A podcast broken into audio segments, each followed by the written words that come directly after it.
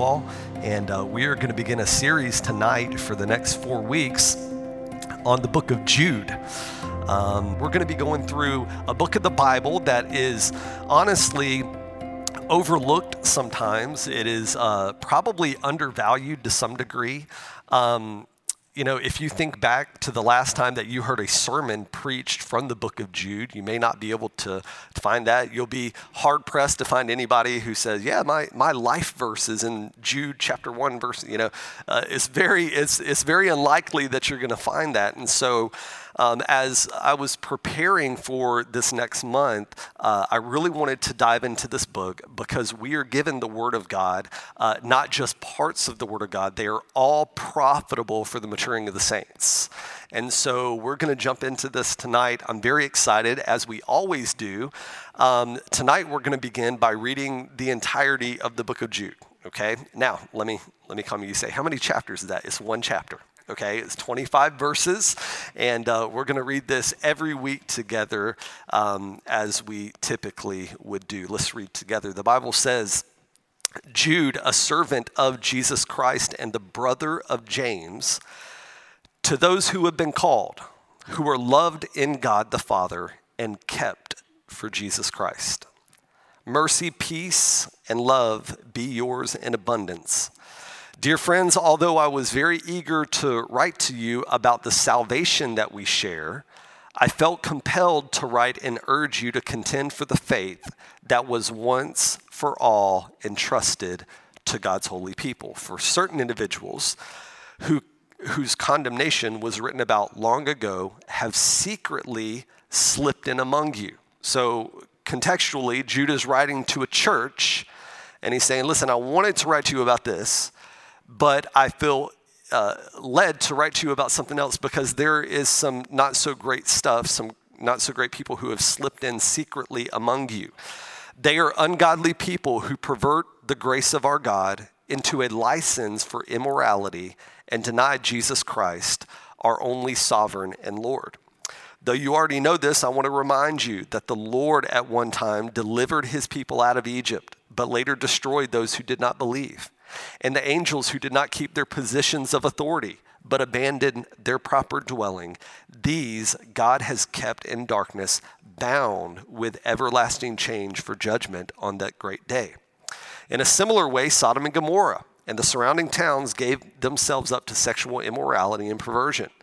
They serve as an example of those who suffer the punishment of eternal fire. In the very same way, on the strength of their dreams, these ungodly people pollute their own, body, own bodies, rejecting authority and heap abuse on the celestial beings. But even the archangel Michael, when he was disputing with the devil about the body of Moses, he did not himself dare to condemn the devil for slander, but he said, The Lord rebuke you. Yet these people slander whatever they do not understand, and the very things they do understand by instinct, as irrational animals do, will destroy them. Woe to them, for they have taken the way of Cain.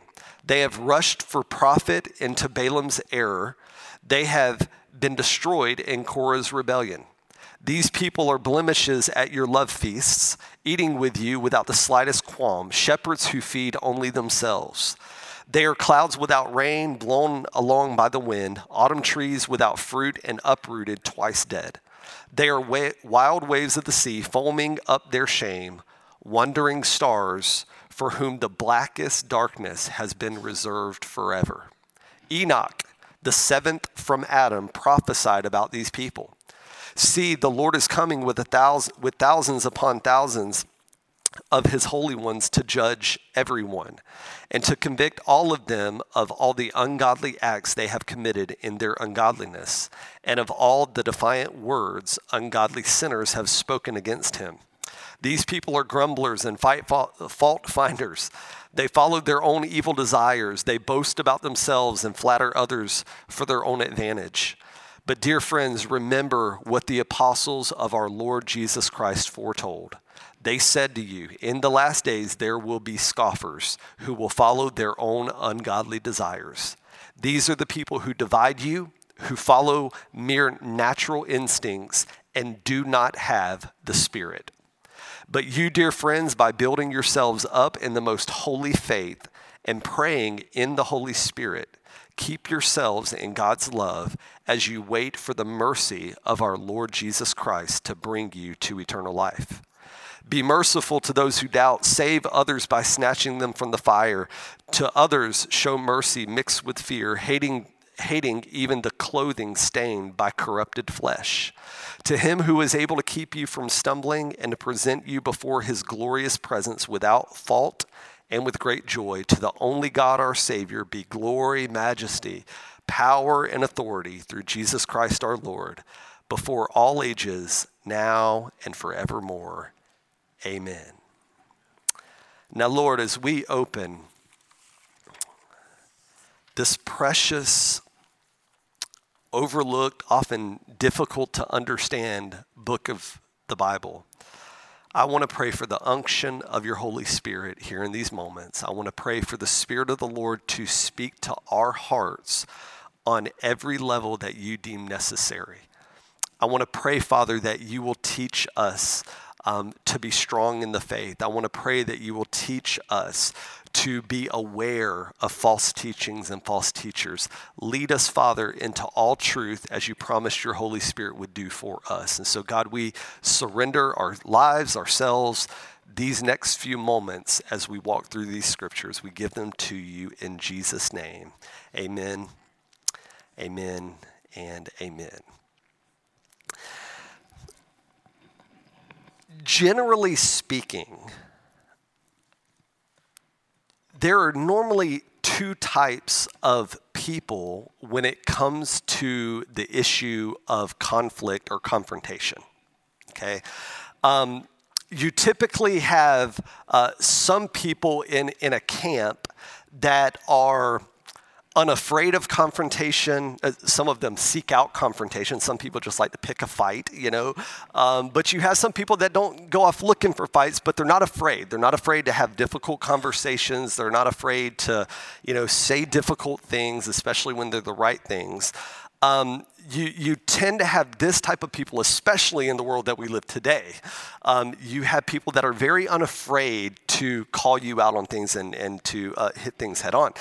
In another camp, which is where I would be, um, is the camp of people who really loathe conflict. I hate conflict with every ounce of my being.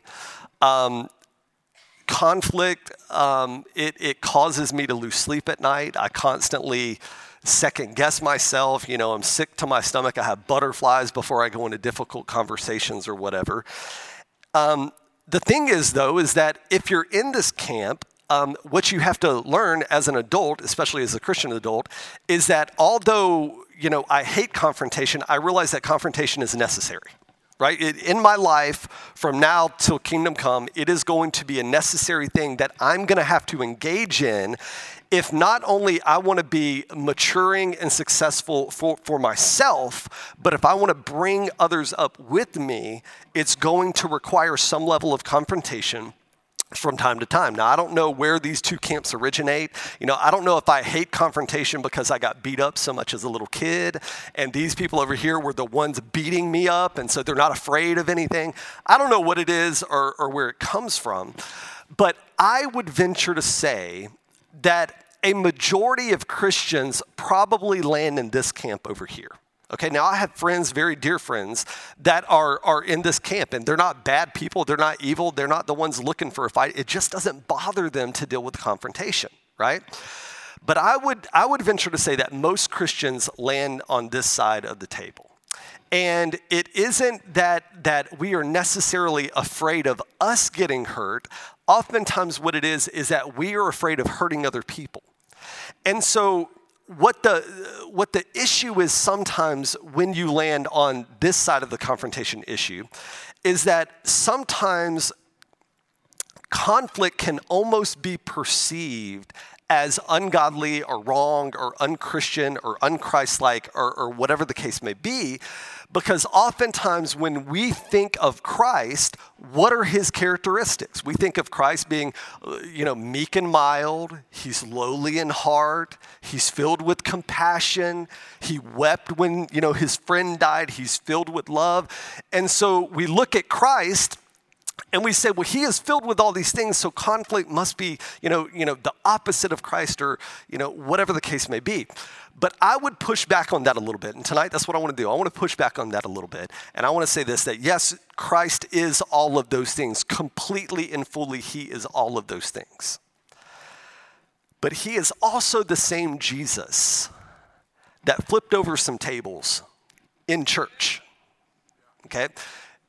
He is the same Jesus that in his frustration and in his anger, he sat in the corner of a temple and he methodically wove together a whip to drive people out of the temple. This is the Jesus, right? We never like to think of Jesus like he would never embarrass anybody, he would never make anybody feel bad. You haven't read the Gospels. This is the same Jesus that would look at the religious leaders and he would call them a brood of vipers. You understand that? that that's pretty insulting, okay? But he would even go far beyond calling them a brood of baby snakes, and he would even say that they were sons of their father, the devil. He said that their father was the devil right? This is this is an incredible insult that jesus deals out. And what we learn is this is that jesus isn't just going picking fights. He's not looking for people walking down the street and bump say up oh, brood of viper. It's not jesus. But what we find is that when jesus is faced with conflict he never backs down. When he is faced with a confrontation that needs to take place, he is not weak in those moments or even removed in those moments. Jesus confidently, with all of these traits, he goes and he confronts that which needs to be confronted. In the book of Jude, that's the Jesus we see represented. In the book of Jude, we see the Spirit of God speaking through Jude to the church, and he's saying, Listen to me, ladies and gentlemen, there is, there is darkness that's rising in your house, and there's no way to avoid it, there's no way around it. You must confront this head on, and I want you to confront it strong. I need you to stiffen your spines. I need you to stand for truth. I need you to contend for the faith. That's what we find when we look at the book of Jude. It makes a little more sense now why the book of Jude is so overlooked, right? Because from a worldly perspective, or for those who are not really, um, uh, who are kind of, I don't mean this as an insult to anybody, but for lack of a better term, who are not mature in their faith or a little shallow in their faith. They only have a dimension of Jesus that is meek and mild. When the reality is that, yes, Jesus is meek and mild, but he's also strong and mighty.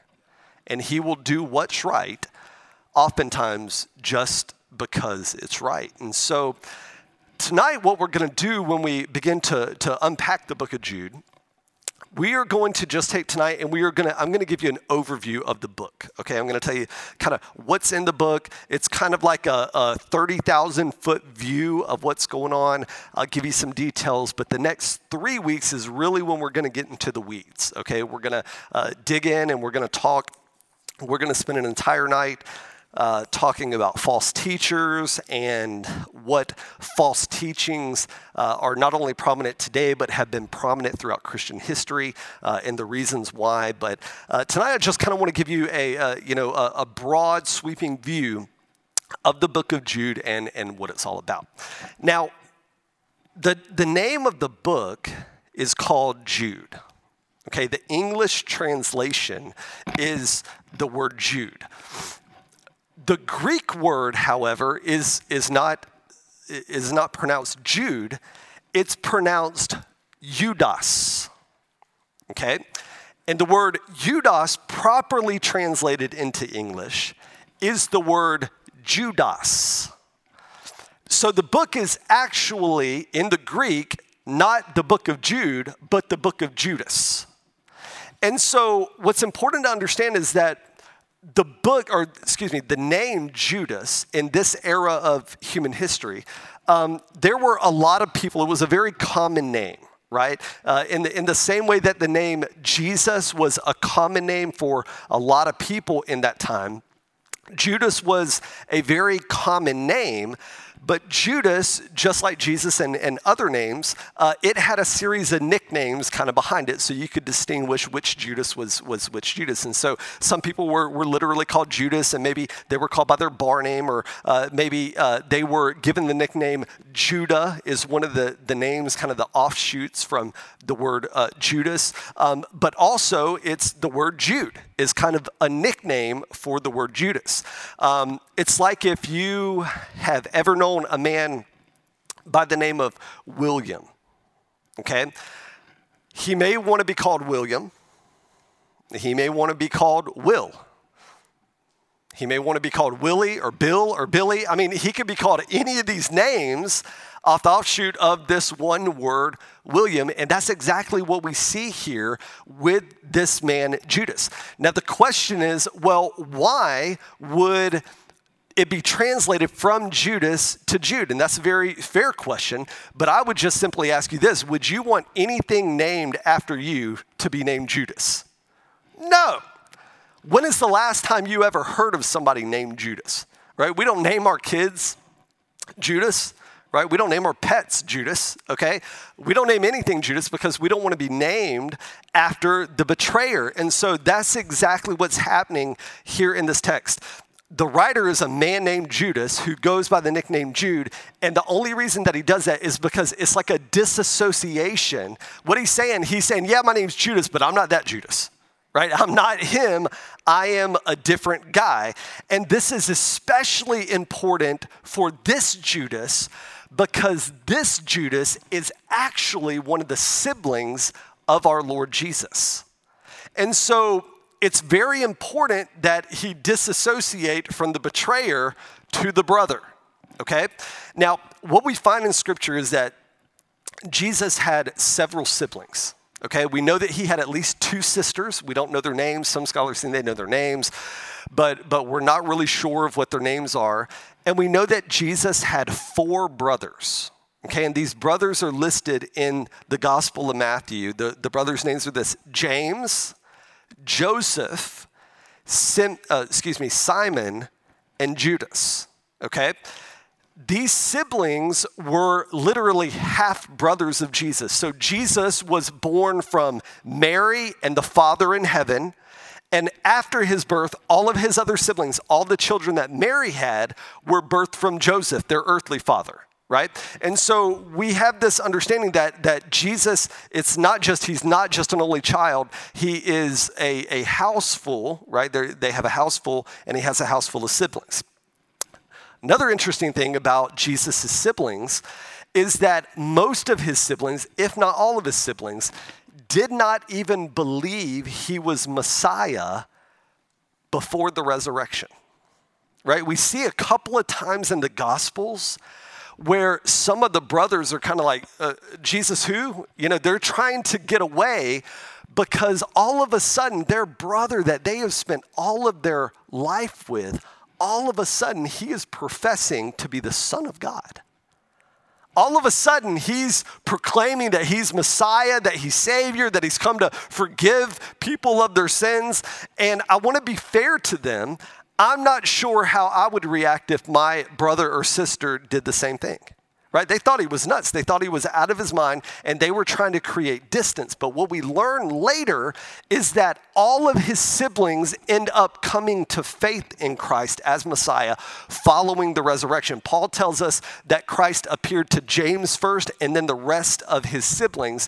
They come to faith in Christ We also find that they were actually uh, at the outpouring of the Holy Spirit on the day of Pentecost in, in the book of Acts. We find that all of Jesus' siblings were there in the upper room in prayer. And what we learn is that all the siblings become Christian leaders, missionary type people, and teachers for the Christian faith. But when Jude introduces himself, it's interesting that Jude does not introduce himself as the brother of Jesus right? Like that would be the first thing I was I would do, right? I'd be like, Jesus, yep, brother, brother, half, okay, but brother, I'm still his brother. Jude doesn't even mention that he is related biologically to Christ at all. As a matter of fact, what he does, he almost downplays it and he says this He says, I'm the brother of James. Now, this is the same James who wrote the epistle, you know, the book of James. Uh, this is the same James. He was uh, the leader at the church of Jerusalem. He's the one that, you know, he, he was so committed to the faith that he was thrown off the top of the temple. And when he didn't die from that fall, they went to stone him, and he didn't die from being stoned. So they took a billy club and, you know, just hit him in the head until he died. Uh, this is that same James, and this is, this is Jude coming to the table trying to write this letter. And he's not saying, I'm the brother of Jesus. He says, I'm the brother of James. And the only logical explanation that we can gather from this is that Jude understood the gravity of what he was dealing with. And he felt like to associate himself biologically with the Son of God would in some way reduce Jesus's the perception of Christ as God. And so he doesn't call himself the brother of Jesus, but this is what he calls himself the servant of Jesus. He calls himself the servant, which in, in interpreted it's it's indentured, uh, indentured servant, which is like a volunteer servant, someone who is not bound because it is against their will, but they are bound in part with their will. That is how this man identifies himself. This is the author of the book. Okay, this is Jesus's half brother, Jude or Judas, who is writing the book. He's writing what we can guess, or what we can ultimately assume, I guess. Um, he's writing to the Messianic Jews that live in Jerusalem primarily. He's writing to Jews, you know, ultimately it would be all over Israel. But he's writing to people who are of the Jewish heritage that have come to faith in Christ. They, they've seen either they've seen the resurrected Lord or they have been convicted by the Spirit of God to repent of their sins and to turn to Christ. And, and what we find is that, well, part of the reason that we can tell it was primarily written to the Jews Number one, it's some of the language that he uses when he calls them the called of God. There's some, some language technicality there that, that kind of assumes uh, uh, Jewish tone there. But beyond that, when you read the book, you see all of these stories and all of these illustrations. And so many of them are, a, they're, they're found in the Hebrew Bible right? So only Jewish people would understand what Jude was talking about because to the Gentile mind, none of that stuff would make sense. They wouldn't understand who Enoch was. They wouldn't understand who the, you know, the people coming out of Egypt were. They wouldn't understand this. So it's easy to come to the conclusion that he's writing to the Jewish people, right? And we see this, we see this all throughout the Bible. This is why we assume that uh, the Gospel of Matthew was written to the Jewish people. Why? Because Matthew, he writes so much from the Old Testament. He talks about the prophets and the prophecies, uh, the sacrificial system, and any time that you're reading the New Testament scriptures, especially, and you see a lot of Old Testament language woven in and Old Testament illustrations, uh, the book of Hebrews with the sacrificial system. Uh, you can usually come to the conclusion when it includes so much from the Old Testament that it's probably written to Jewish people, like the, primary, the first primary audience, because this language would not make sense to the Romans. It wouldn't make sense to the Gentiles. This is why Luke, um, he doesn't, you know, he's writing to Theophilus, he's writing to Gentiles. He talks a little bit about the Old Testament, but it's nothing like Matthew talks. Matthew was just inundated with Old Testament stories and illustrations and ideas. Here in Jude, we find the same thing. He's just pouring out all these illustrations. And he's making the assumption whoever's reading this letter, they understand what I'm talking about. When I say Sodom and Gomorrah, they know exactly what I'm saying. When I talk about the fallen angels, they get it. And so it can be assumed that he's doing that. Now, here's the very important thing I want to communicate when it comes to not only the book of Jude, okay, for this particular series, but also for any time that we read scripture whatsoever, okay? The book of Jude and all of scripture for that matter had a primary audience in the era of time that it was written. So Jude was written to the church in Jerusalem first. But the book of Jude was also written for the church at Christian life, secondly. Does that make sense? So there is always, when we read scripture, there's always a primary audience and there's always a secondary audience. In my undergrad, I remember, uh, I'll never forget my um, Old Testament, New Testament. I can't, I say I never forget and then I forgot. Either one of my uh, Testament professors, uh, he talked about this idea of what we call a dual prophecy. And basically, what he was saying from, he was talking about the book of Ezekiel, and he was saying, when Ezekiel is speaking these words of prophecy, it was meaningful for a generation that he's speaking to. It fulfilled a purpose in that generation. But there are some prophecies in the book of Ezekiel that transcend that generation and they come all the way to our generation or maybe even beyond our generation. You understand what I'm saying?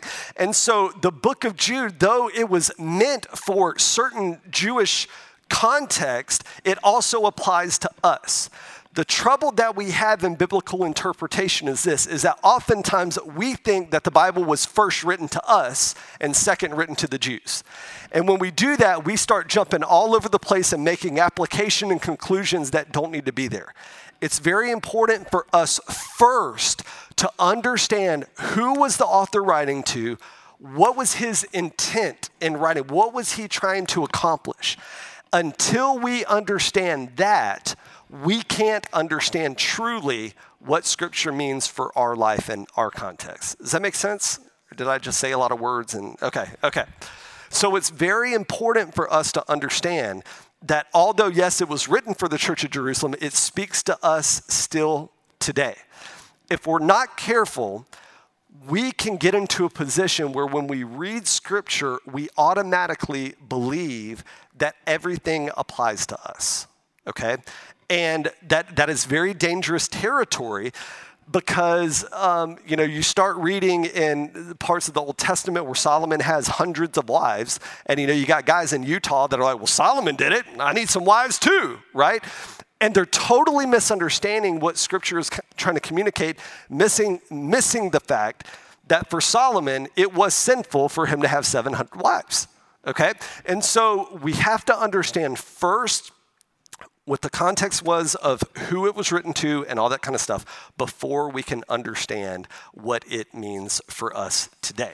Okay, now let's get to the meat and potatoes in these last 26 minutes the content of Jude is incredibly interesting. There, there are just a few little nuggets that are just kind of interesting, but also a little bizarre, if you will.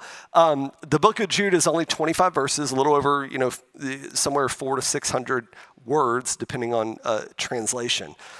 But it, it's a small book, but it absolutely is like a shot of testosterone to the church. It's a wake up call. It's a moment where uh, the people of God are called to stand up, to stiffen their spines. It's a call to action. It's a call to warfare. It's a call to confrontation. And so, what's interesting is Jude begins to write his letter. He says, Look, in the beginning, I was going to write you guys a letter and I was going to rejoice in our common salvation. You know, we've got in common that Christ is our Lord. I just wanted to rejoice in that. I wanted to celebrate that. But something shifted in me and I felt an urgency, instead to talk about salvation, I felt an urgency to call you to stand up to resilience. I want you to, um, there to be a type of resurgence of your commitment to the faith. I want you to contend. I want you to stand against what's wrong. I want you to do these things. And what's fascinating, and, and you've had this happen before right? You've had it happen where you're in a conversation with someone, or you're going to write somebody an email, or you're going to text somebody, and all of a sudden you find yourself deleting what you were going to text and going a totally different direction right? That is, that is what we call a redirection of the Spirit. That's simply what this is. And we see this beautifully laid out here by Jude. He says, Look, I was coming to talk to you guys about A, but it ends up I need to talk to you about B, and thank God that He did because we have the beauty of what Jude is. Um, it's interesting another little little tidbit about the book of jude um, there are a ton of parallels between the book of jude and the book of Second Peter, okay? Um, as a matter of fact, many of you are familiar with the, the great reformer Martin uh, Luther. Uh, he did the 95 Thesis, incredible uh, man of God, all this stuff. But Martin Luther, he would almost contend with the book of Jude. He did not go as far to say that it shouldn't be in the Bible, but he was a firm believer that it should have been married together with the book of Second Peter Possibly some people think that, that Martin Luther think it maybe should have, one should have been thrown out or the other, but at the very least, he contended with it because he was basically saying, look, it's saying the same thing that Second Peter's saying, right? So there is such a deep connection between these two books but I think it's wisdom for us to take a step back and saying, well, it's saying the same thing. I don't need to read it. It's saying the exact same thing. Maybe it should have been thrown out we need to take a step back and humble ourselves. And we need to say, Father, if you put the same type of language, the same type of theme, the same type of idea in Scripture multiple times, maybe it's because you really need us to pay attention to this type of idea. And so uh, it's just kind of interesting, a couple of things. Um, you know, we find in the book of Jude that um, there are several books um, that are spiritual writings that he quotes from that are not in the Bible. Right? So he talks about uh, writings from the book of Enoch, which is not found in our scripture. He, he talks about writings from the Testament of Moses and maybe even another writing that, that Moses had done. And I think it's important for us to, to understand this. It can be very confusing. Even in Paul's writings, sometimes um, you will see Paul, when you dig deep enough, you will see Paul quoting secular material, uh, sometimes quoting anti God material, like mystical. You'll see him quoting some things in the written scripture, and sometimes it can be very confusing. Like, what is, what is going on here? Why, why is Paul using this, or why, why did Jude choose to do this? But I, again, I would just push back a little bit and say this is where we have to take a step back and understand there are some things we're never going to understand. But we can also be rest assured that God can use anything to communicate his purposes. And this is exactly what he does in the book of Jude. Now, let me, let me just add a little disclaimer there. Just because Paul may quote ungodly people or Jude may quote books that are not in our Bible, it does not mean that these books as a whole are valid. Okay? Scripture tells us that every word written in the Word of God, okay, is what we should pay attention to because they are breathed by God. But if God took a sentence out of this book and put it in his book, we need to pay attention to this one sentence and throw the rest of this book away. Does that make sense? So, so just because God will use a book doesn't mean that it validates the entire, it's not the inerrant word of God. Am I making sense? It's in the same way that you can go to the bookstore and buy a Dave Ramsey book that is built on Christian principles, but it doesn't mean that Dave Ramsey is the end all be all of how you deal with finances. Okay? Does that make sense? Okay, so um, these things are just a little bit interesting, but, but, but bringing it into focus. Ultimately, the purpose of Jude's writings is twofold. Number one, what Jude is trying to accomplish is he is trying to expose false teachers And secondly, he is trying to encourage faithful believers. He's exposing false teachers and he's encouraging faithful believers. And the way that Jude breaks it down, in, in, in my grid at least, Jude's message is broken down into four different sections I'm going to run through really quickly. Number one is this Jude tells us as Christian believers, we must relentlessly fight for the faith. Jude is not saying that you must fight to stay saved. That is not what Jude is saying. Jude is saying you need to fight for the Christian faith. You need to fight for the purity of the gospel. You need to stand for the purity of doctrine, that which has been once and for all entrusted to you. That is what you need to fight for. He is not saying that you must fight for your salvation. He's not saying that you must fight to be saved. As a matter of fact, what Jude does is he brilliantly writes and he puts at the beginning of his letter and the end of his letter, he uses this language that reminds us as the sons and daughters of God in the very beginning. He says, You are kept by God. You are kept by Christ Jesus our Lord. You are kept by him. And then in the end, he again reminds us that you are precious in the sight of God. You are kept. So, what he's trying to communicate is that, yeah, there's a lot of junk going on in the church, but you are kept because you are the sons and daughters of God. So, you've got to go in and get the junk out. And so he brilliantly writes like this. It's a leadership principle we call the sandwich technique, okay? When, when this is a technique I use, okay, so if you ever find yourself in my office or anything like that, you'll, you'll know what I'm doing. We call it the sandwich technique anytime we have to confront someone. And this is basically what it says.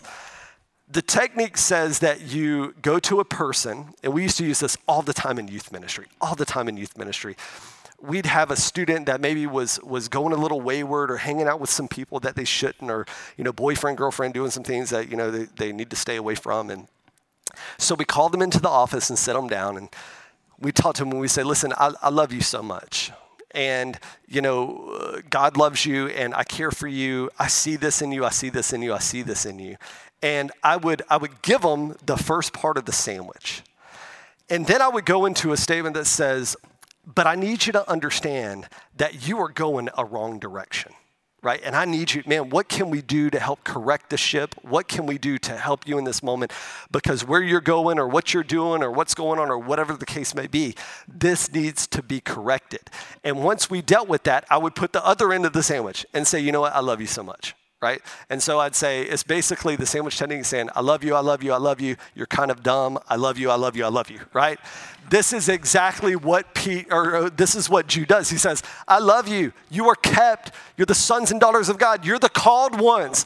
You got some issues in the church. Let's figure this out. Oh, you're so precious in the sight of the Lord. You understand what I'm saying? It's a brilliant leadership. It's great for parenting as well. It's not manipulation. I mean, if you don't love them, don't tell them you love them, okay? But I'm just saying it's a great leadership technique that Jude, before his time, uses in a brilliant, brilliant fashion. And this is what he's trying to communicate Sons and daughters of God, you're kept, but we are still engaged in spirit wars. There's still darkness at hand. There's sin in the camp. There's false teachers. Sin is alive and well. So I need you to stand up and I need you to fight for the purity of the faith that's been entrusted to you. I need you to confront false teaching. I need you to confront men and women who are in this thing to rob people of their money. I need you to go after people that are sexually promiscuous and abusing people in the house of God. I need you to confront this thing. Be the men and women of God that God has called you to be. So he says you got to fight for the faith. Number two, he says this. He says, as Christian believers, you must recognize and reject false teachings. I am going to skip a lot of your notes, but I promise you I will come back to it next week for the sake of time, okay? But let me just say this very, very quickly. There is a difference between false teaching and immature or undeveloped is probably a better word, and undeveloped teaching.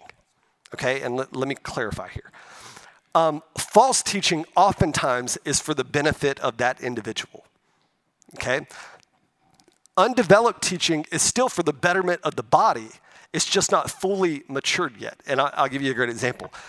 When I was, I went into ministry when I was 22 years old. I had very little Bible training at that time, zero experience, okay? And I cringe sometimes at some of the teachings. I, my wife and I, we moved this, this last weekend, this whole thing. We're building a house over in the Irmo area. It's going to be amazing. I love it. But right now we're living in an apartment and it's miserable. Okay, so we, we moved our house this weekend and we go through all these memorabilia. We've got thousands and thousands of photos and every time I go to move a box, I'd be like, look at the babies. It's autumn when she was, you know, and I'm looking through all this stuff. And I came across a box that had a, a sermon that I had preached, my very first sermon on a Sunday in the year 2000. It was on my 20th birthday, and I preached that sermon. It was on a cassette tape, and I thought to myself, I've got to destroy this. I thought, I've got to destroy this because I don't know what I said. And it probably wasn't all the way right what I did say. I've got to get rid of this, destroy the evidence, right? It, it serves my point to simply say this it wasn't that I was false teaching, it's that I wasn't fully developed in my teaching. I wasn't fully mature in my understanding of the, uh, theology and doctrine. And so I would simply say this that, that we have to learn to discern, but we also have to deal differently with false teachers and with undeveloped teachers. With undeveloped teachers, you can be far more gracious and patient and, and coaching them into the fullness of, of doctrine and really helping them along.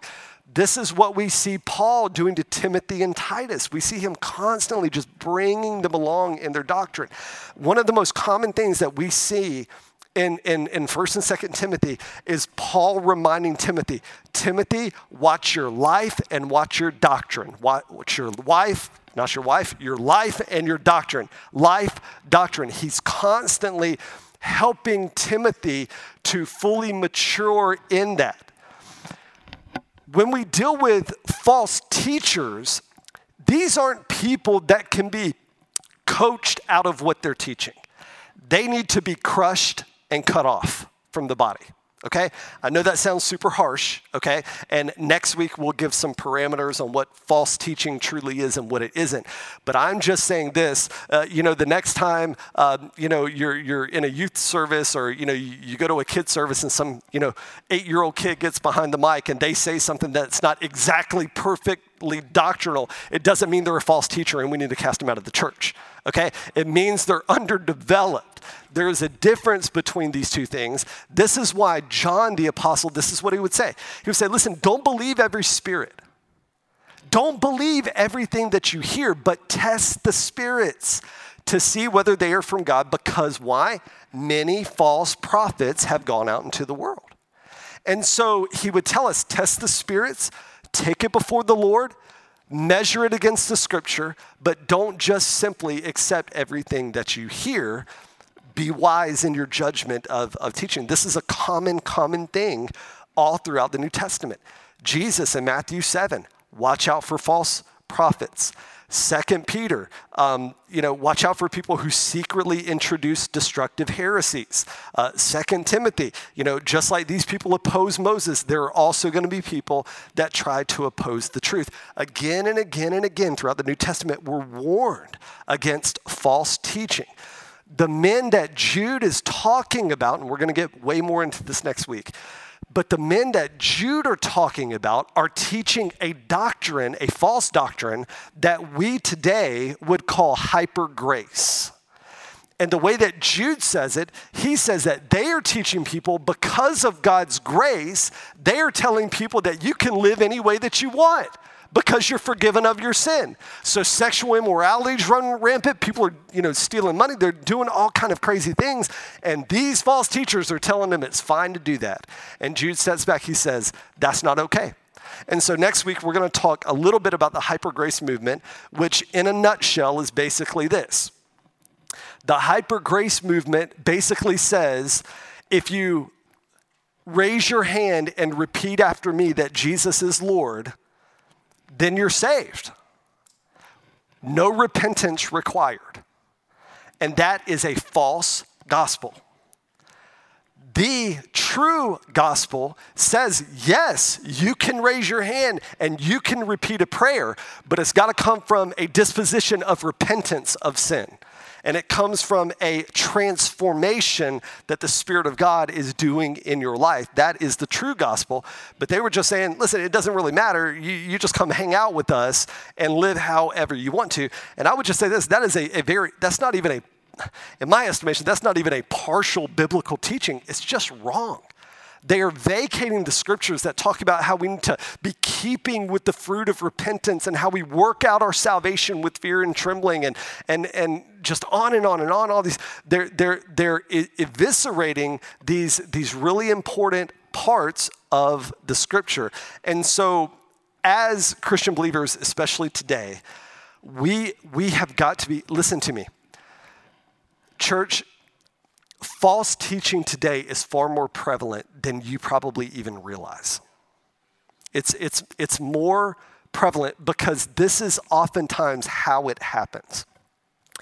It often happens in the context of a church or a person who is teaching a lot of good things. And oftentimes, not always, but oftentimes, they have really big followings, right? And in the midst of these really good things, all of a sudden they begin to drop these little seeds that go against Scripture, even in the slightest, and they take a step back and they let these seeds grow. The reality is that in Western culture, we are so obsessed with being entertained that we will oftentimes endure false teaching just so that we can feel better about ourselves or hear something that we want to hear. And that's just the truth. I'm, I'm, uh, I'm the same way. I'm, I'm just saying we are, we are a culture that is obsessed with entertainment. And we need the Spirit of God to revive us, to awaken us, and to cut that desire out of us so that we can have the milk and the meat of the Word of God so that we can grow into full maturity. That deserved many, many amens. Number three, really quickly, really quickly. Number three, as Christian believers, we must realize that God will judge the wicked.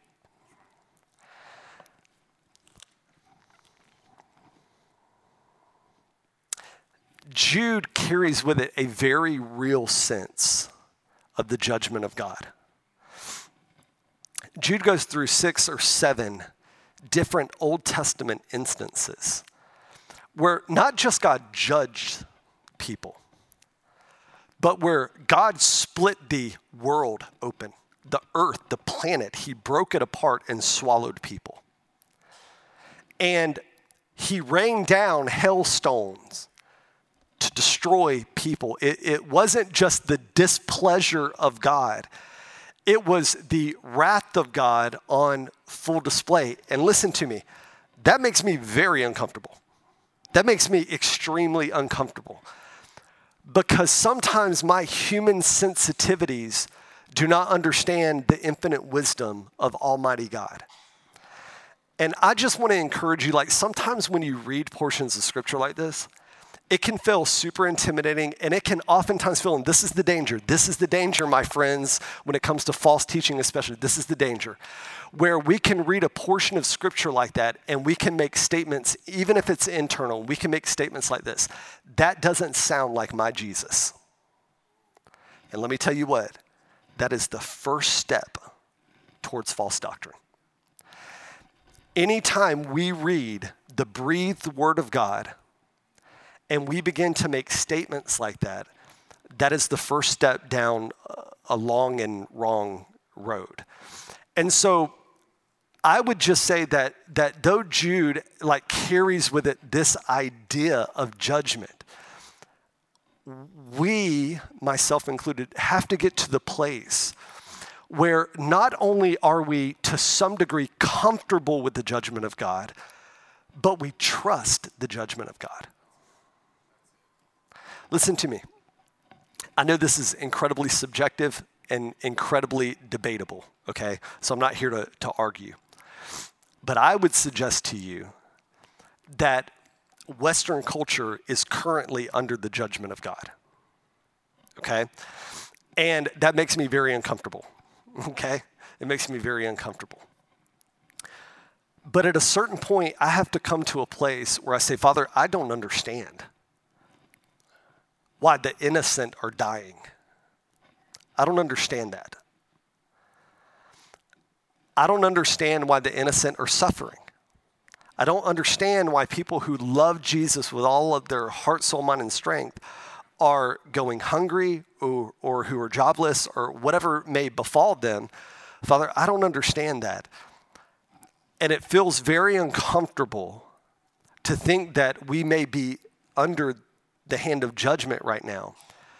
But I have to come to a place internally where I am assured that God knows exactly what He's doing and that He can be trusted, even in the midst of judgment.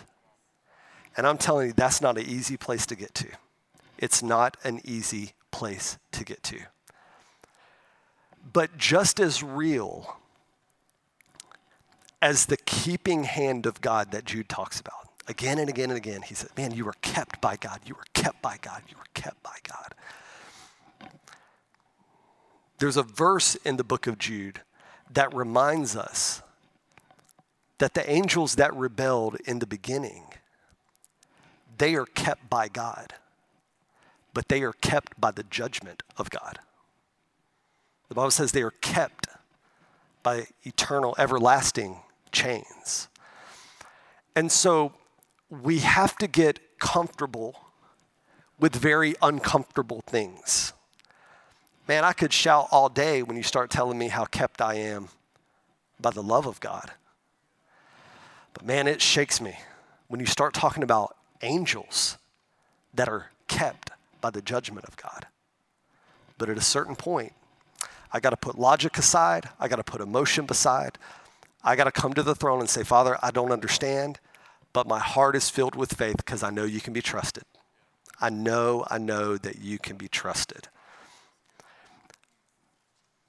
And we can rest in that trust. Number four, and finally, is this is that as Christian believers, we must resolve to finish strong.